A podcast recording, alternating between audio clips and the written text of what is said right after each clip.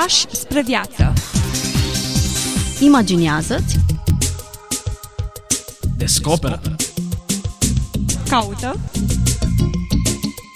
trăiește. Trăiește. Trăiește. Fii liber. Pași spre viață. Bine v-am regăsit, dragi ascultători, la o nouă întâlnire. Îi spunem bun revenit în studioul nostru pastorului Ghiță Mocan, gazdă de altfel a acestei emisiuni împreună cu mine. Bine v-am regăsit. Ne oprim și astăzi asupra unui autor pe care l-am discutat într-o emisiune anterioară. Alexandru Mironescu este autorul pe care sperăm că v-am trezit gustul de a-l lectura, de a-l cunoaște, de a vă apropia de viața și mărturia sa. Un om cu o profunzime extraordinară. Poate că nu ar strica să facem o, o scurtă introducere a acestui om. Nu toți au ascultat episodul trecut și s-ar putea să le prindă bine celor care ne urmăresc de data aceasta să audă cine este Alexandru Mironescu. Alexandru Mironescu s-a născut în anul o mie nouă sute trei, s-a stins în anul o mie nouă sute șaptezeci și trei. A fost om de știință, scriitor și filozof, un mare căutător de Dumnezeu și de frumos. A avut două doctorate, unul în fizică și chimie, obținut la Universitatea din Sorbona, Paris-Sorbona, după ce studiase deja la Universitatea din București, iar al doilea, după jumătatea vieții, pe care l-a obținut la București, un doctorat în filozofie. Iată cum știința și filozofia se întâlnesc. Acest savant, pe drept numit astfel, a lucrat în învățământul superior bucureștean până în anul o mie nouă sute patruzeci și nouă, când a fost dat afară din cauza afinităților lui față de un grup cunoscut acum în istorie ca și Rugul Aprins. Acest grup, Rugul Aprins, era o mișcare cultural-religioasă cu epicentrul în Mănăstirea Antim din București și care reunea minți uh, luminate, oameni aleși atât din, din spațiul mănăstiresc cât și din spațiul laic. Acest personaj cu adevărat important și gvasi, iată, necunoscut, Alexandru Mironescu, a încercat toată viața lui să împace credința cu știința și a afirmat prin însăși propria lui existență că între acestea două nu există un hiatus, o ruptură, ci ele merg împreună și îl poți găsi pe Dumnezeu chiar pornind de la înălțimea omului de știință. A pătimit pentru convingerile sale, pentru că în cincizeci și opt, împreună cu ceilalți membri ai grupului Rugul Aprins, a fost judecat și închis. A primit o sentință de douăzeci de ani de închisoare. Nu a făcut douăzeci de ani de temniță, pentru că în șaizeci și trei, la grațierea aceea din șaizeci și trei, a fost și el eliberat, mai, și-a mai trăit după aceea încă zece ani, s-a stins în o mie nouă sute șaptezeci și trei. A avut parte de o convertire autentică, de o întoarcere cu fața spre Dumnezeu, pe care o povestește într-unul din eseurile ce a apărut postum și eseul din care am citat și săptămâna trecută, cităm și acum, a apărut într-o colecție, într-o carte recentă intitulată Calea inimii, pe care o recomandăm în întregime. Dar din care nu vom extrage decât câteva paragrafe, în așa fel încât să trezim gustul spre lectură și cunoaștere și ascultătorilor noștri. Paragraful ce vi-l propunem acum se referă la rugăciune, la acea rugăciune personală, asumată, profundă, dusă până la ultima ei consecință. Iată ce scria Alexandru Mironescu. În orice caz, stăruința până la capăt și rugăciunea sunt absolut necesare, indispensabile pentru înșurubarea într-o existență duhovnicească rodnică, în care să se înfiripeze, să sporească și să se întrupeze acele câteva valori spirituale, fără de care totul rămâne o închipuire, o păgubitoare și chiar primejdioasă închipuire. Fără această întrupare, care este un test și un control, urmărirea unor idei abstracte, fie ele și absolute, se transformă în curată nebunie. Viața duhovnicească adevărată implică un realism, chiar un oarecare empirism, căci viața aceasta este o liturghie, o rugăciune care trebuie să dea roade, rezultate. Fără acestea rămânem în imaginar. Stăruința și rugăciunea. Stăruința în rugăciune care, la un moment dat, trebuie să devină rugăciune neîncetată. Afirmația aceasta, îmi dau bine seama, este de natură să sperie pe oricine o aude prima oară sau chiar pe cei care au mai auzit-o. Dar, întrucât aici mi-am propus să comunic o experiență personală, în primul rând acelora care măcar au auzit de această chestiune, voi trece peste amănunte, adică nu voi răspunde la o simplă curiozitate. Am să menționez însă că țara românească a fost în această privință un pământ binecuvântat și că eu aparțin unei generații prin care această problemă majoră, esențială în creștinism, a renăscut, reînnodându-se firul unei străvechi tradiții. Astăzi, prin tipărirea filocaliei în limbile engleză și franceză, problema aceasta este cunoscută și în lumea occidentală, unde este cercetată cu un interes crescând. Mă adresez așadar celor care, ca și mine, cu ajutorul intuiției și printr-un concurs de împrejurări, sunt în stare să ia lucrarea aceasta în serios, să-și dea seama la un moment dat că aici este vorba de fapt de o posibilitate care le permite să-și ia existența în propriile mâini și să-i dea expresia cea mai personală. Mă adresez lor din poziția omului de veac douăzeci și a celui care sunt, ca să-i încredințez că acestui om îi este cu putință să absoarbă în viața lui rugăciunea neîncetată. Nu se ajunge dintr-o dată la măsura aceasta, dar se ajunge. Suntem obișnuiți a vedea în rugăciune anumite rugăciuni, cu anumite vorbe, moștenite de la înaintașii noștri și consemnate după trebuințe și rânduieli în căinți. Ele nu sunt niște compoziții de tipul manualelor de școală care să ne îndemne să facem și noi altele. Ele au țâșnit ca un foc, din fervori, din nevoi profunde, care au revelat situații originare de o autenticitate în care oricine se poate recunoaște și regăsi în împrejurări similare. Nu este greu să recunoaștem într-o seamă de rugăciuni caracterul lor, am să zic, genial. Dar ceea ce este esențial în rugăciune nu este iscusința în întocmirea și articularea cuvintelor, ci atitudinea inimii omului, focul care arde, care îl arde, nevoia pentru care tremură, vibrația care îl pune în contact cu Dumnezeu.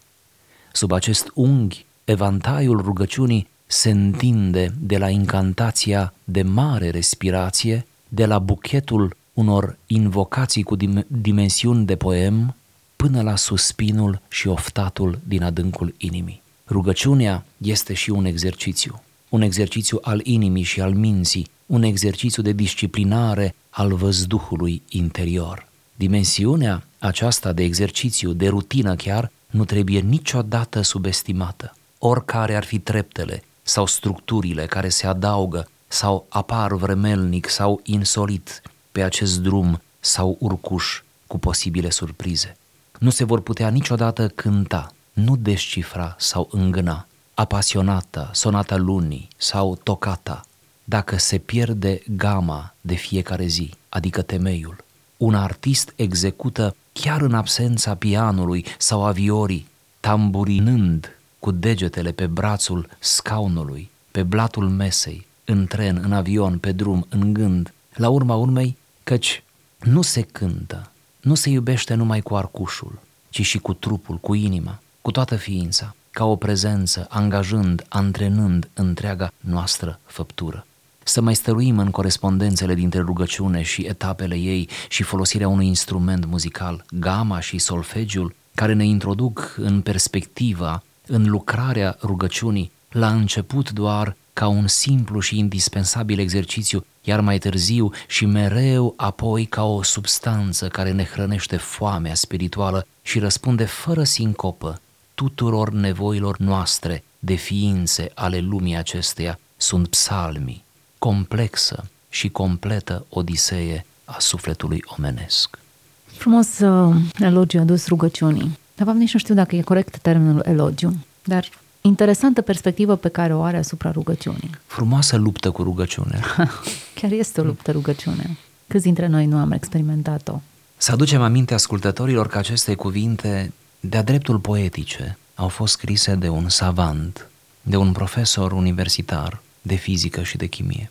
Bună, bună punctare. Nu uităm și dimensiunea filozofică pe care o are și pe care o regăsim pe aici, pe acolo, în modul în care își descrie rugăciunea. Nici nu știu la care să mă opresc. Ne putem opri asupra titlului acestui volum, Calea inimii, Iar da. În acest text în care vorbește despre rugăciune, mi se pare că e un punct de referință. El chiar merge undeva pe calea inimii. Aici vrea să meargă. Aici vrea să meargă. Așa este. El privește rugăciunea ca o întrupare a adevăratelor valori. El privește rugăciunea așadar ca o întrupare a credinței din minte, dogmatice, teoretice, arătând că fără această întrupare a credinței prin rugăciune, fără dimensiunea aplicativă a credinței, care să rodească în noi, totul devine curată nebunie.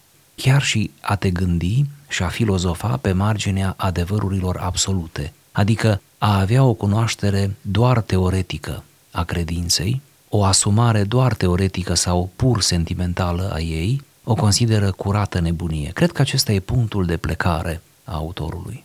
Așa este. Textul pe care noi l-am lecturat debutează cu stăruință și rugăciune. Ori, tocmai cuvântul stăruință, în înțelesul pe care îl redă aici autorul, are de face cu ceva repetitiv care uneori poate cădea, nu neapărat în derizoriu, dar în, într-o anumită rutină pe care și o menționează la un moment dat.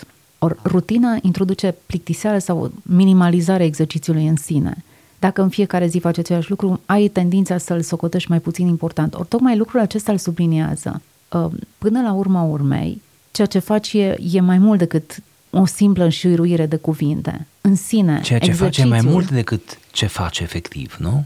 În sine, exercițiul te propulsează pe, pe această cale a, a inimii. În sine, exercițiul te purifică. Indiferent ce mai adaugi sau alte elemente pe care le mai dau sau le scoți din, din exercițiul acesta care presupune stăruință, adică rutină, în sine are ceva extraordinar. Te poartă spre altceva. Ceva neobișnuit, senzațional se poate întâmpla oricum, oricând. E o pledoarie pentru rugăciune consecventă. Pentru ceea ce noi numim în mediul evanghelic discipline spirituale. Da. Deci, pentru asta e o pledoarie. Acum, pentru că noi am început discuția cu lupta rugăciunii, chiar fiecare dintre noi a avut momente în care ne-am luptat, nu atât cu rugăciunea, cât cu noi înșine. Sigur. Cu rutina, cu plictiseala, cu um, fuga gândurilor în altă parte, cu necredința noastră că am putea fi ascultați, cu confuzia că nu știm dacă ce ne rugăm o fi bine sau incomplet sau mai mult decât ar trebui să fie. Alexandru Mironescu pledează aici, în ceea ce privește rugăciunea, pentru consecvență, pledează pentru seriozitate. Rugăciunea neîncetată, spune. Da, să ajungi la ritmul acesta, ritmul acesta susținut al rugăciunii, astfel încât fie că citești rugăciunile, fie că le concepi în mod liber sau le rostești în mod liber, să uh, ai o continuitate de la o zi la alta, uh, să sporești în această uh, conversație pe care o ai cu Dumnezeu și chiar dacă uneori este pură rutină, adică nu simți întotdeauna acele, în, acele înălțimi spirituale, acele trăiri, nu? Atât de profunde, nu le simți întotdeauna, sunt zile și zile, totuși să nu lași să cadă acest obicei, dar, dar obicei aici este, trebuie să-l privim ca, ca pe o liturghie, ca pe o, ca pe o continuă închinare. Aș vrea să citez și să introducem, iată, în mod ilustru în discuția noastră, un alt mare autor, mai cunoscut decât Alexandru Mironescu. E vorba de Antoine de Saint-Exupery, care în cartea lui Citadela, ce s-a publicat după moartea autorului și care nu a făcut decât să reunească caietele lui, literatură de sertar, cum am numit eu, în acea carte fabuloasă, care nici nu o poți citi de la început până la sfârșit dintr-o răsuflare, pentru că toată e plină de, de, de idei, una, da, uh-huh. una mai, mai profundă decât cealaltă, o carte care în mod normal însoțește mintea unui intelectual toată viața lui, indiferent de profil, chiar și om de știință să fie. În cartea aceea, Antoine de Saint-Exupery are pe lângă alte intuiții interesante și următoarea intuiție. El spune, ceea ce este casa pentru trup, aceea este ritualul pentru suflet. Iată ce vorbă mare am aruncat în emisiune. Chiar așa. Am aruncat pe calea undelor. Orice trup are nevoie de casă, de o casă, de, adică de, de ce? De adăpost. Orice suflet are nevoie de adăpost. Adăpostul sufletului este ritualul, dar ritualul înțeles în sensul lui luminos, înțeles ca un mijloc necesar, nu ca un scop în sine, evident.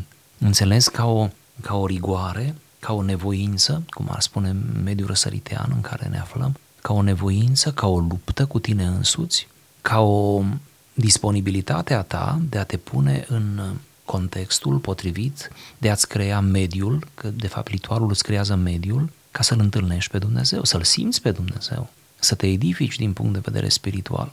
Aici deja ajungem într-o zonă foarte delicată a discuției despre spiritualitate. În ce măsură trebuie să ne lăsăm viața spirituală pe seama evenimentelor, a stărilor noastre emoționale, a ceea ce simțim, a influențelor care ne vin din exterior, în ce măsură exterioritatea, și aici exterioritatea înseamnă ceva bun, ar trebui să îmi guverneze mie viața spirituală, în ce măsură? Răspunsul corect este într-o mică măsură, spre deloc, spre deloc. Am avut înaintași ai credinței. Asta care... presupune să interiorizăm ritualul? Da, da. Am avut înaintași ai credinței care au dus ritualul cu ei și l-au suit pe înalte culmi în închisorile și în temnițele comuniste. Și-au găsit în străfundurile pământului unde erau închiși, au găsit acolo, vorba lui Steinhardt, academie și altar. Cum au găsit ei acolo academie și altar? Sigur, trebuie făcută mențiunea că marile minți ale timpului chiar s-au întâlnit în închisoare la propriu. Chiar da, s-au a fost încă... chiar creată conjunctura da. încât au ajuns să se... Comuniștii, comuniștilor le-a scăpat ceva, nu? Au uitat de acest detaliu, s-au trezit târziu că ăștia s-au întâlnit din nou. Și de aceea acolo s-a făcut o academie, normal, de, de aceea s-au împărtășit acolo, au făcut euharistie acolo. Într-un fel a fost o mișcare de rezistență, le-ar fi fost mult mai loc, greu să fie da, separați. Au avut loc convertiri, să nu uităm, Steinhardt acolo se convertește. Cred că, că și se botează. Acolo, acolo este botezat cu un strop de apă, cu o cană de apă, bun, chiar un strop, o cană de apă, da. Deci iată, iată, cum este posibil? Cumva spre asta trebuie să tindem noi și pasajul ce l-am citit tocmai spre acest deziderat ne, ne cheamă să nu ne lăsăm spiritualitatea pe seama ceea ce ni se întâmplă. Să nu ne bizuim pe evenimente, să nu ne bizuim prea mult pe oameni, pe oamenii din jur, care sigur fiecare dorește să ne ajute. Nici chiar pe dogme să nu ne sprijinim prea mult, ca să nu devină prea teoretică și prea științifică toată povestea, prea elaborată, ci să interiorizăm și să încercăm să ne sprijinim pe, pe, propriul, pe propriul suflet, pe propriile trăiri și pe acelea să încercăm să le rafinăm, nu? Și să le dezvoltăm. Acum, întorcându-ne la ideea aceasta, casa conferă trupului siguranță. Ritualurile, în sine termenul ne duce spre sacralitate, dar ritualurile au și altă conotație și le practicăm pe o scară largă. Obiceiul nostru în familie este, ne așezăm toți la masă. Sigur, și ne acelea sunt ritualuri sociale, familiale. La fiecare sărbătoare da. ne strângem toți. Viața e plină de ritual. Exact. Și cred că în sine, ritualurile vorbesc ceva despre identitatea noastră și despre ce contează cu adevărat peste noi. Indiferent că suntem refractari la acest termen sau ne socotim împotriva tuturor ritualurilor și al regulilor. Tocmai le practicăm. Exact. Și le practicăm, chiar și rebelii acestui veac au propriile lor ritualuri. Sigur. Ritualuri... Pentru că omul nu poate trăi fără aceste frecvențe, sau cum să spun, fără aceste locuri comune la care să revină mereu. Oamenii cei mai echilibrați, s-a constatat, și psihologii fac muncă serioasă în privința asta să demonstreze, oamenii cei mai echilibrați în viață și care au de oferit ceva societății și generației ce vine după ei, sunt oameni care fac anumite lucruri în același timp sau revin o dată pe an într-un anumit loc sau, da, pentru care anumite zile sunt importante din an, indiferent cum le alegem, după ce criterii, care au un ritm al calendarului, da, care urmăresc anumite perioade, care își trăiesc viața pe sezoane. Într-un fel ne ajută să ne recunoaștem propriile tipare și ritualuri care ne conferă zona aceea de siguranță, de da. funcționalitate. Cum toar- toamna își are ritualurile ei, cum Sigur. fiecare anotimp își are rigorile și regulile lui. În același mod, eu cred că fiecare suflet are nevoie de niște reguli care îl fac să funcționeze maxim. Da. Și care pot fi, să o spunem, ca să nu devină discuția prea abstractă, care pot fi și chiar trebuie să fie personalizate. Cred că există niște tușe mari, niște idei centrale care privesc disciplinarea noastră spirituală, dar cred că până la urmă fiecare în parte este un ritual aparte. Adică să ne personalizăm, să ne căutăm până la urmă fiecare drumul nostru, chiar și în interiorul acestor rigori. Ne întoarcem la rugăciune și la posibilitatea de a ajunge să ne rugăm neîncetat, așa cum spune Alexandru Mironescu. Nu se ajunge dintr-o dată la măsura aceasta. Adică e o măsură să te rogi neîncetat. Da. Însă se ajunge, ne spune el, cu optimism. Îmi place pasajul în care, aici l-am găsit, un artist execută gama chiar în absența pianului sau a viorii, tamburinând cu degetele pe brațul scaunului. Da. Și văd, și eu când eram mică făceam, fără să știu să cânt. Un substantiv a fost transformat în verb, nu? Exact, cu degetele pe brațul scaunului, pe blatul mesei, în tren, în avion, pe drum, în gând, la urma urmei, căci nu se cântă, nu se iubește numai cu arcușul, ci și cu trupul, cu inima, cu toată ființa, ca o prezență, angajând, antrenând întreaga noastră făptură. Ați întâlnit vreodată o definiție mai frumoasă a rugăciunii? Nu, nu cred. Deci dacă rugăciunea nu e acea iubire cu trupul, cu inima, cu toată ființa, ca o prezență, care angajează întreaga noastră făptură, încă nu am înțeles ce e rugăciunea. Da, încă suntem în zona de exterioritate, nu? Exact. Încă suntem într-un fel de formalism. Pentru că autorul aici pledează, de fapt, să ne vindecăm de formalism, să ieșim, să trecem dincolo de formalism, dar respectând frecvența. Acum, nu ne putem imagina artistul care își simte pianul și îi bate ritmul că o face din obligație sau gândindu-se că um, ar trebui să repete gama în timp ce nu e cu pianul în față. E clar că e un gest, pe lângă de un reflex, e ceva ce ține de pasiunea lui. Ce de... pornește din străfundurile ființei lui. Uh-huh. Cum rugăciunile care ne încântă pe noi, la care face referire autorul, acele rugăciuni ce s-au păstrat, pe care le citim, atât de frumos formulate și atât de bine, bine gândite și chiar profund teologice, au fost iz- izvorâte și acelea din frământări reale, din adâncuri ale sufletelor celor care le-au, le-au scris. Și acelea, cum zice Mironescu, nu sunt manuale, adică noi acum le citim și apoi ne gândim, hai să facem și noi un manual. Acelea nu sunt manuale, să nu le luăm ca pe niște manuale. Așadar, învățăm câte ceva despre rugăciune, nu-i așa? Ea poate să fie, să devină în, în stadiul acesta și reflexă, pentru că sugerează oarecum continuitatea aceasta, stăruința aceasta, angajarea aceasta permanentă într-o stare de rugăciune, că devine la fel ca respirația, cu aceeași ușurință, face parte da. din procesul nostru existențial. Nu mă gândesc că trebuie să respir următoarea gură de aer. Ea face parte din ființa mea. Sigur, până acolo trebuie să ducem rugăciunea. Trebuie să ne o asumăm, să ne împrietenim cu ea, să ne o facem prietenă, să devină parte din noi, să nu fie străină, să nu fie pasageră, să nu ne fie musafiră, să nu fie acea rugăciune pentru nevoi sau când dăm de greu, sigur că atunci toți ne rugăm, ci să o asumăm în vremuri bune. Vă aduc aminte că, acest, că autorul acestui text, Alexandru Mironescu, a găsit această formă de rugăciune, a dus credința și-a dus credința proprie până la asemenea înălțimi în vremuri, în vremuri bune. Apoi au venit încercările, apoi a venit condamnarea, dar el deja a asumat toate acestea înainte. El a intrat cumva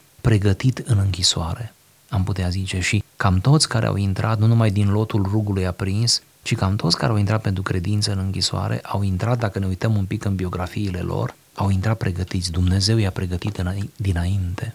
Și au intrat cu sufletul întărit, să spun așa, și au reușit să, să, să supraviețuiască. Oare nu astfel ne pregătește Dumnezeu să facem față închisorilor noastre, perioadelor de criză și de întuneric, cu da. sufletul pregătit? Ba da. Lucrarea rugăciunii, menționa Alexandru Mironescu, la început e doar ca un simplu și indispensabil exercițiu, dar mai târziu, mereu apoi ca o substanță care ne hrănește foamea spirituală și răspunde fără sincopă tuturor nevoilor noastre, te hrănește spiritual pur și simplu.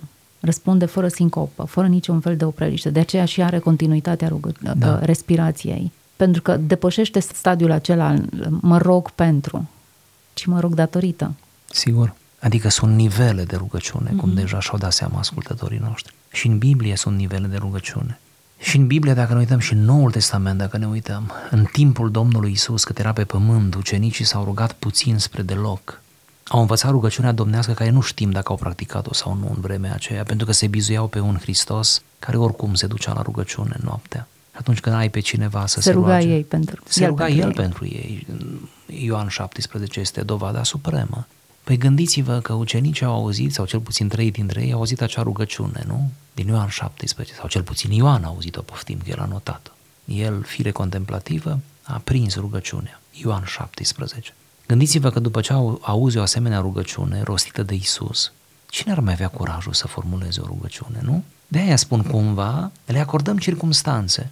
Deci ei au avut un nivel redus de rugăciune spre deloc. Cei trei ani, trei ani și jumătate. Dar să nu vă faceți griji, ci Citim în cartea Faptele Apostolilor aproape în fiecare capitol că ei se rugau și că stăruiau și că este Faptele Apostolilor, e o carte care descrie viața de rugăciune a bisericii primare, pentru că au recuperat și au dus rugăciunea la, la, la sfere și pe, la dimensiuni mult mai înalte decât le-a avut, a avut o rugăciune în viața ei, viața lor înainte. Prin urmare, sunt nivele de rugăciune și atingem nivele superioare în măsura în care ne maturizăm și creștem spiritual de la o zi la alta. De aceea, pentru un creștin care și-a înțeles credința, trecerea timpului, scurgerea anilor, nu trebuie să fie depresivă, ci dimpotrivă, trecerea anilor coincide cu ceea ce am putea numi o acumulare de cunoaștere și de trăire cu Dumnezeu și, pe măsură ce anii trec, dacă ne-am înțeles credința, de fapt noi suntem mai aproape de Dumnezeu, nu doar în sensul că ne îndreptăm spre moarte, ci în sensul că suntem mai aproape în planul vertical, suntem mai aproape, suntem tot mai gata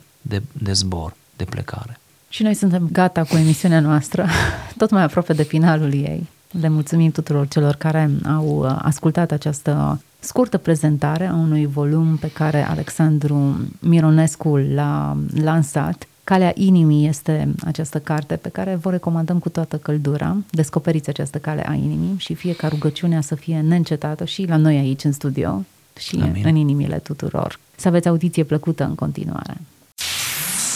Pași spre viață. Imaginează-ți. Descoperă. Caută. Trăiește. Trăiește. Trăiește. Fii liber. Pași spre viață.